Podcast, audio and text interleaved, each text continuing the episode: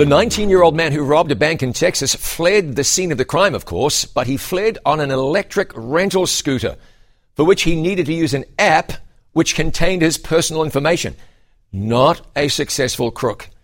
Another who flees, according to James 4 7, is the devil. Resist the devil and he will flee from you, the Bible says. It's not a disavowal of the work of the Holy Spirit to resist the devil. He suggests sin and you resist in the power of the Holy Spirit.